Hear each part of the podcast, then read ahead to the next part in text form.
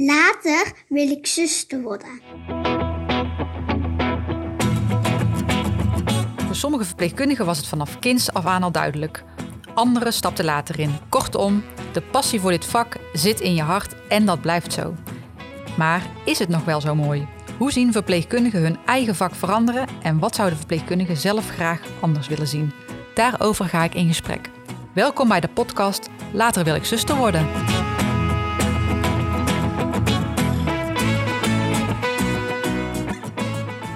Oké, nieuwe ronde, nieuwe kansen. En vandaag ben ik heel enthousiast, want ik heb eindelijk een man voor mijn neus gekregen. Bart, welkom. Hallo.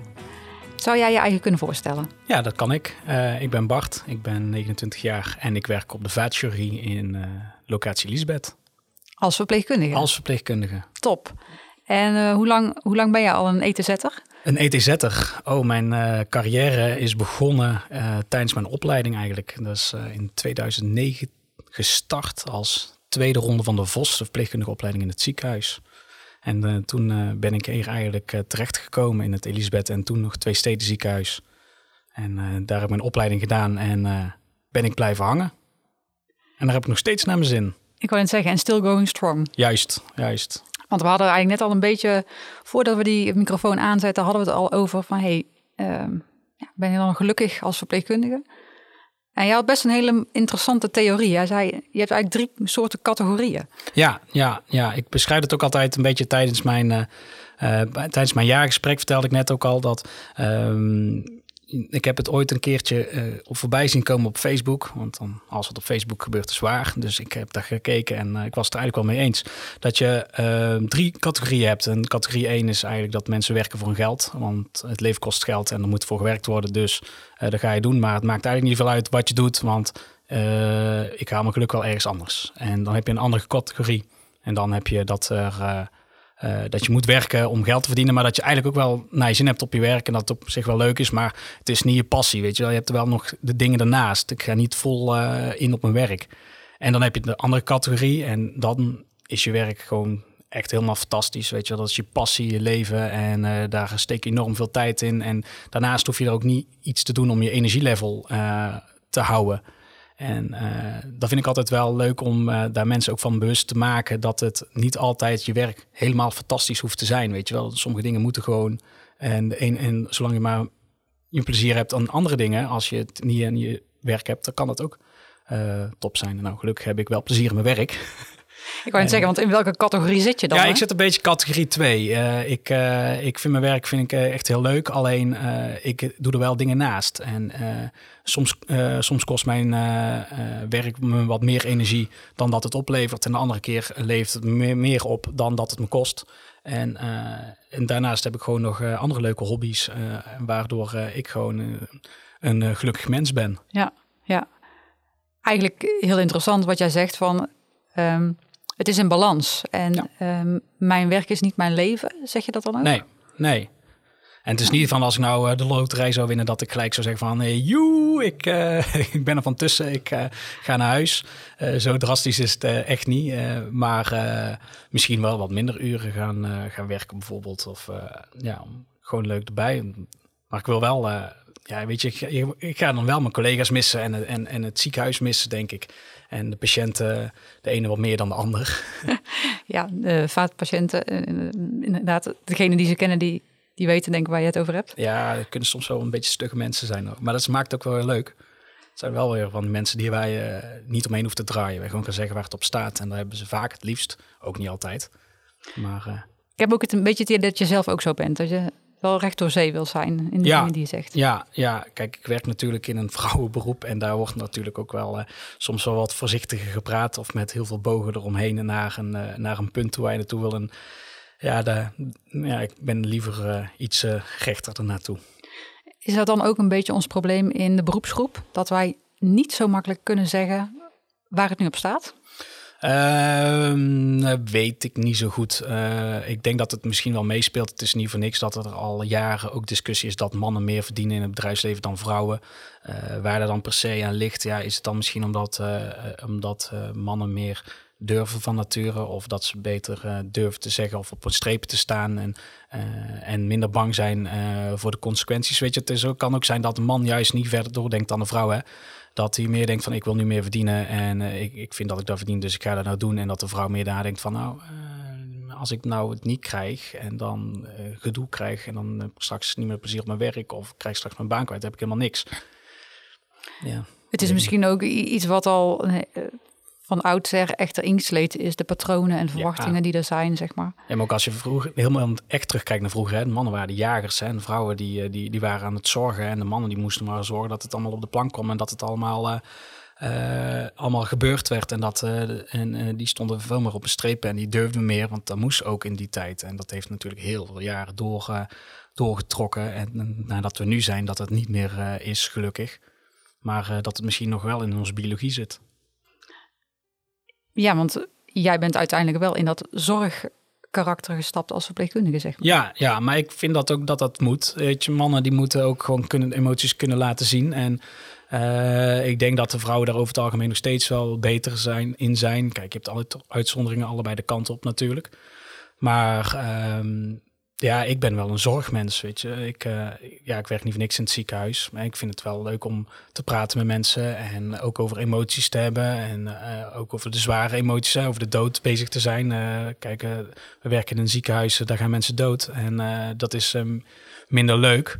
En uh, soms uh, is dat gepland uh, in, op dat opzicht dat, dat je weet iemand komt overlijden en de andere keer is het acuut.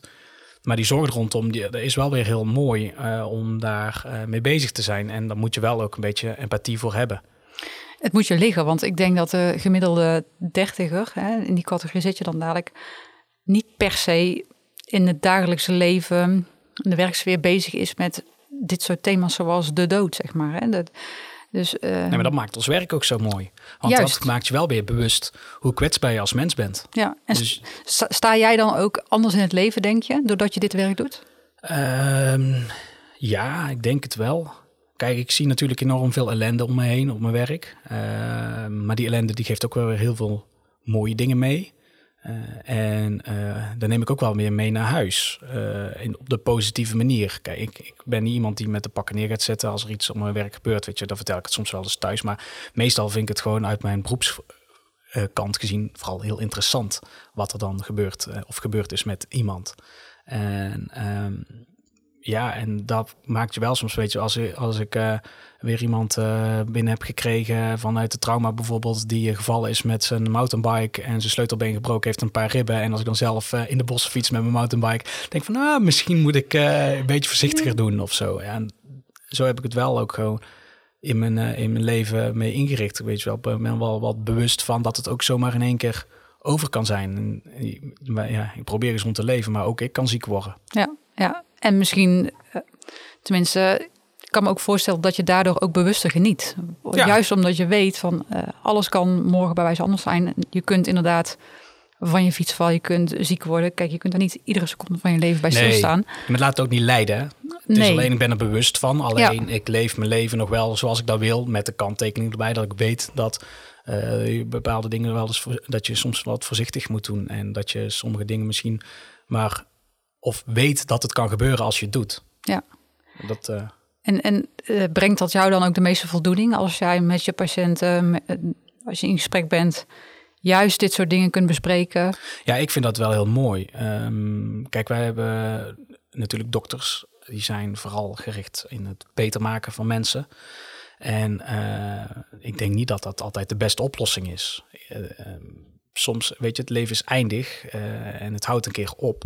En uh, soms is het ook uh, genoeg voor de mensen uh, om gewoon niks meer te doen. Weet je, mm die zijn er vaker dan ook wel klaar mee om daar dan. Of dat ze het misschien niet weten dat ook die optie er is. Weet je wel, als een dokter tegen ze zegt, vooral de oudere mensen van we gaan dit doen, dan gaan we dat doen. En of ik het nou helemaal wil, dat weet ik niet eens of ik daarop bewust over nagedacht heb. En dat vind ik altijd wel heel interessant om, om te doen. Dan zeggen ze vaak, ik heb geen keus. Ja, maar je hebt wel keus. Ja. Je gaat of opereren of je doet het niet, maar dan ga je dood. En dat is ook een keuze. Ja. En als je daar niet tevreden mee bent, ja, dan, dan moet je de andere keuze doen. En zie je dat dan ook in jouw rol, dat jij naast die patiënt staat en dat jij wel dit soort vragen stelt aan die patiënt, omdat je bent altijd afhankelijk van, als je patiënt bent, je bent altijd afhankelijk van je behandelaar, of je dat nou wil of niet. Ja. Ehm, dus ik, het, het, het lijkt me ook heel interessant om dan letterlijk een beetje daarin een soort van tussenpersoon te zijn. Ja, ik ben ja, niet de mediator, want we hoeven er niet samen helemaal over uit te komen. Maar wel, ik probeer wel te zorgen dat de boodschap van de patiënt dan weer bij de dokter komt. En op een, uh, en uh, want vaak is het ook wel, dan zegt de patiënt iets tegen een dokter en dan zegt ze opeens weer iets anders. Maar ja, goed, als ik het dan al weet, dan kom ik vaak tussen, ja, maar toen straks vertelde u mij dit. En dan zei ja, ja, dat is wel waar. En dan komt dat gesprek een beetje op gang. Gisteren werd ik zelfs nog getriggerd. Dat was eigenlijk uh, wel jammer, want uh, ik had een, een, een, wat oudere mevrouw en die had ik opgehaald vanuit de operatiekamer. En mijn dienst zat er eigenlijk bijna op. Ik dacht van nou, die ga ik nog even snel ophalen. Dan is het voor de avonddienst is dat fijn. En op het moment eigenlijk dat, dat ik het overdraagde aan de avonddienst, zei die mevrouw van ja, ik heb het gedaan voor mijn kinderen. En dat vind ik ook altijd wel een, een, een interessant verhaal. Want ja, waarom doe je iets voor de kinderen als je op een gegeven moment bijna 90 jaar bent? Je kinderen weten ook dat uh, het een keertje ophoudt. En die ja. willen ook dat je ouder, vader of moeder over het algemeen een fijn leven hebben. En uh, die willen dan ook vaak niet hebben dat ze, dat, dat ze lijden. Want dat doet, want ze had gewoon heel veel pijn. Dus dan ben je gewoon aan het lijden, naar mijn ogen. Maar ja, dat is hè, mijn mening. Dat zou ik niet willen voor mijn ouders. Kijk, als mijn, uh, mijn, uh, mijn vader of mijn moeder zoveel trubbels hebben en niet meer goed voor zichzelf kunnen zorgen en daar geen zin meer in hebben. en dan moeten ze het vooral niet voor mij gaan doen. Ja, ja eigenlijk zeg je daarmee, kijk, je kunt als verpleegkundige wel dat gesprek tussen die patiënt en die dokter een beetje faciliteren. Maar er ligt ook nog een grotere opgave onder, namelijk dat je met elkaar, eigenlijk in de maatschappij als, als familie, zeg maar, ook van elkaar weet en ook een beetje afstemt wat je wil. Ja. Um, die verantwoordelijkheid ligt ook daar, zeg maar. Ja, en dat neem ik ook weer mee in mijn, uh, in mijn privé. Kijk, het is uh, mijn moeder die is verpleegkundig specialist uh, in de oude geneeskunde, dus dat praat ook altijd makkelijk. Dat is ook een beetje mijn inspiratie, denk ik, geweest vroeger om zelf de zorg in te gaan.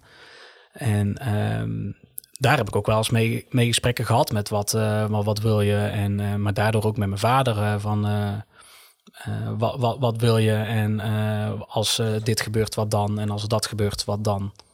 En nou is mijn moeder nog relatief jong, die is nog geen 60. Dus we gaan nog wel heel veel doen als er iets aan de hand is. Maar het is wel al interessant om daarover te praten. Ja, ja doordat je zelf heel goed weet wat het betekent, ga je ook wel makkelijker het gesprek zelf aanzeggen. Ja, en ik weet ook gewoon vooral hoe ongemakkelijk het is als je er nooit over gepraat hebt en het moet in één keer. Dus als je er nooit over gehad hebt en je begint, komt op een gegeven moment in een ziekenhuis en er is echt iets mis met je.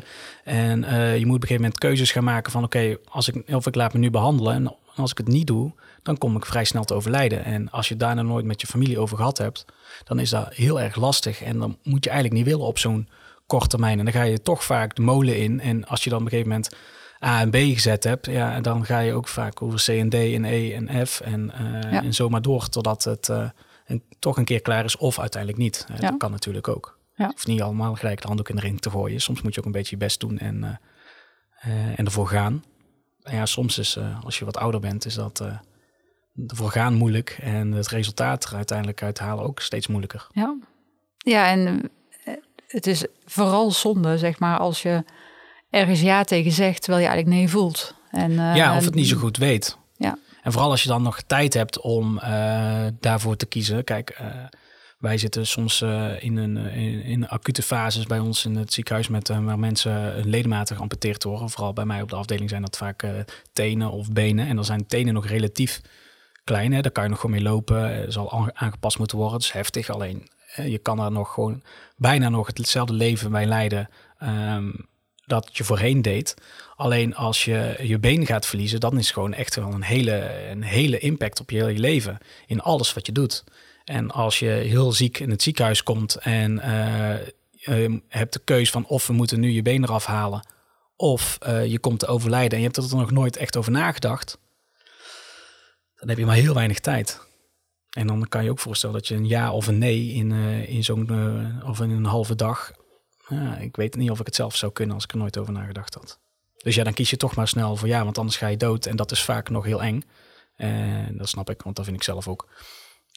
Dus misschien zeggen we wel te veel, te veel ja om tijd te kopen. Ja. Maar die tijd is dat, hè, om het dan te overbruggen, zeg maar. Maar eigenlijk hadden we veel eerder na moeten gaan denken over... Ja, hey, ja, en dat voordeel heb ik dan omdat ik zelf in de zorg werk en eh, ik zo ook opgevoed ben eh, eh, om, om dat soort dingen al nu al over na te denken. Ja, maar waar ligt die taak dan? Want er zijn natuurlijk zoveel eh, patiënten, die kennen wij ook. Het risicoprofiel is daar, zeg maar. Nou, dan weten we misschien ook wel een beetje het karakter van die patiënt. Is inderdaad niet om daar eh, over na te denken of over in het gesprek te gaan met kinderen bijvoorbeeld. Ja, aan wie is dan die taak om, om eens een keer die vraag te stellen? Ehm, ja, dat is een lastige. Kijk, bij de acute mensen die uh, eens acuut komen, dat, daar kunnen wij sowieso niks aan doen. Die mensen zien wij niet. Uh, maar kijk, wij zetten wel ook een, in ons vak zit ook een stukje voorlichting hè, en gezondheidsvoorlichting. hoe kan je je leven verbeteren? Maar wat gebeurt er dan ook als je het niet doet? En uh, ze hebben ook al wel een aantal voorbeelden gehad die het, uh, die het gewoon helemaal goed oppakken. Weet je wel, stoppen met roken, gaan meer bewegen. En um, soms komen die nog wel eens terug. Hè. Bij ons zijn, komen er heel veel uh, patiënten terug. En dan ze daar vernauwing en dan moeten we dat tot eraf opereren. En dan gaan ze verder met hun leven en dan komt er weer een vernauwing terug. En dan zo zien wij een best wel flinke populatie die regelmatig terugkomt. Maar je ziet ook ehm, mensen die wel een leven eigenlijk oppakken. Hè? Om, om uh, echt gemotiveerd te raken om dat te veranderen. En die dan uh, bijvoorbeeld pas na een paar jaar weer terugkomen. En dan een keertje weer gedotterd moeten worden. En, uh, en dan weer een aantal jaren weer vooruitkomen. In plaats van elk jaar weer door de keuring moeten, als het ware. En zou je dan ook. Um, heb je soms niet de gedachte van ja, die patiënt die komt dan iedere keer terug. Zouden wij dan niet een keer naar die patiënt moeten bij wijze van? Is het dan niet, laten we dan niet ook continu iets liggen, zeg maar? Als we zien van die patiënt lukt het gewoon niet zelf. Uh, ja, die switch dat te vind ik misschien wel heel ver gezocht. Kijk, wij zitten natuurlijk als uh, zorgprofessionals soort voor dat wij voorlichting geven. Alleen wij werken hier in het ziekenhuis. Kijk, en uh, um, wij adviseren en wij schrijven dingen voor of wij vertellen ze wat naar ons idee het beste is. Kijk, en dan mijn idee is vaak bij iedereen het beste om te stoppen met roken. Maar ja, sommige mensen die zijn het daar totaal niet mee eens. Nou ja, dan moeten ze dan ook lekker zelf weten. Maar zolang ik mijn taak maar heb verricht om het kenbaar te maken en het te vertellen en ze de mogelijkheid te geven. En kijk, ik kan alleen kiezen voor wat ik doe en ik kan niet kiezen wat voor een ander doet.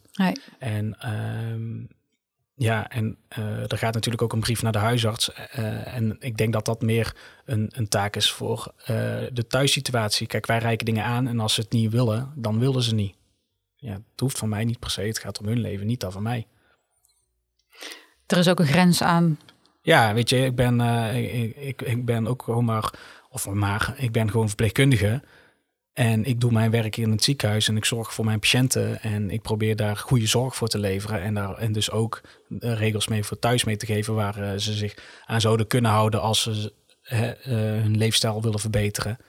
Maar ja, ik ga ze niet thuis opzoeken. er is ook een eigen verantwoordelijkheid. Interessant, zeker. Ja, kan lang over praten, hè? Ja, nee, het, het, is ook heel interessant hoe we er naar kijken. Want het is natuurlijk, uh, uh, we staan natuurlijk ook best voor een groot probleem, zeg maar. Hè? De zorg is niet... Um, weet je, we, we, hebben een plafond, zeg maar. En daar zitten we denk ik tegenaan. En dat is ook wat je in het nieuws hoort. Dat is ook wat je in de krant leest. Iedereen loopt een beetje over. Uh, hoe gaan we het toch doen met z'n allen om iedereen die zorg te blijven bieden die er nodig is? En dit soort discussies zijn natuurlijk wel interessant. Want ja. inderdaad, je kunt niet alles. En nee. hoe, gaan we, hoe gaan we die grenzen ook met elkaar zien en bespreken? En het gaat ook over verwachtingen natuurlijk. Ja. Dus, het is net als met een boot, hè? Heb je maar zes riemen, dan kan je maar met zes riemen roeien. Ja, dat is... En dan kom je minder snel vooruit dan met acht. Kijk, dit is nou de reden waarom ik graag met een man ook wel eens in gesprek wil. Omdat het dan gewoon heel, heel makkelijk en duidelijk wordt. Uh, uh, ik weet zeker dat als ik nu iemand anders voor mijn neus had, ik een heel ander antwoord kreeg. Ja. Maar inderdaad, soms is het ook heel duidelijk en moeten we het ook heel duidelijk met elkaar bespreken, zeg maar. Dit is het. En um, take it or Ja, kijk, hè, weet je, het, uh, ik had laatst nog een discussie met iemand uh, en uh, het was het ook zo druk en dan krijg je en dan moet je de mensen allemaal nog zware zorgen met allemaal wassen en de verpleegkundige taken daarnaast gewoon doen. De mensen naar de operatiekamers, wonden verzorgen, gesprekken met familie, ja, en dan wat personeelskort krijg je gewoon niet rond. Ik zeg ze, nou, dan was je ze toch niet. Ja, maar dan, dan, dan ja, maar dan, ja, wat, wat dan? Weet je, thuis, heel veel mensen die wassen zich thuis ook niet elke dag.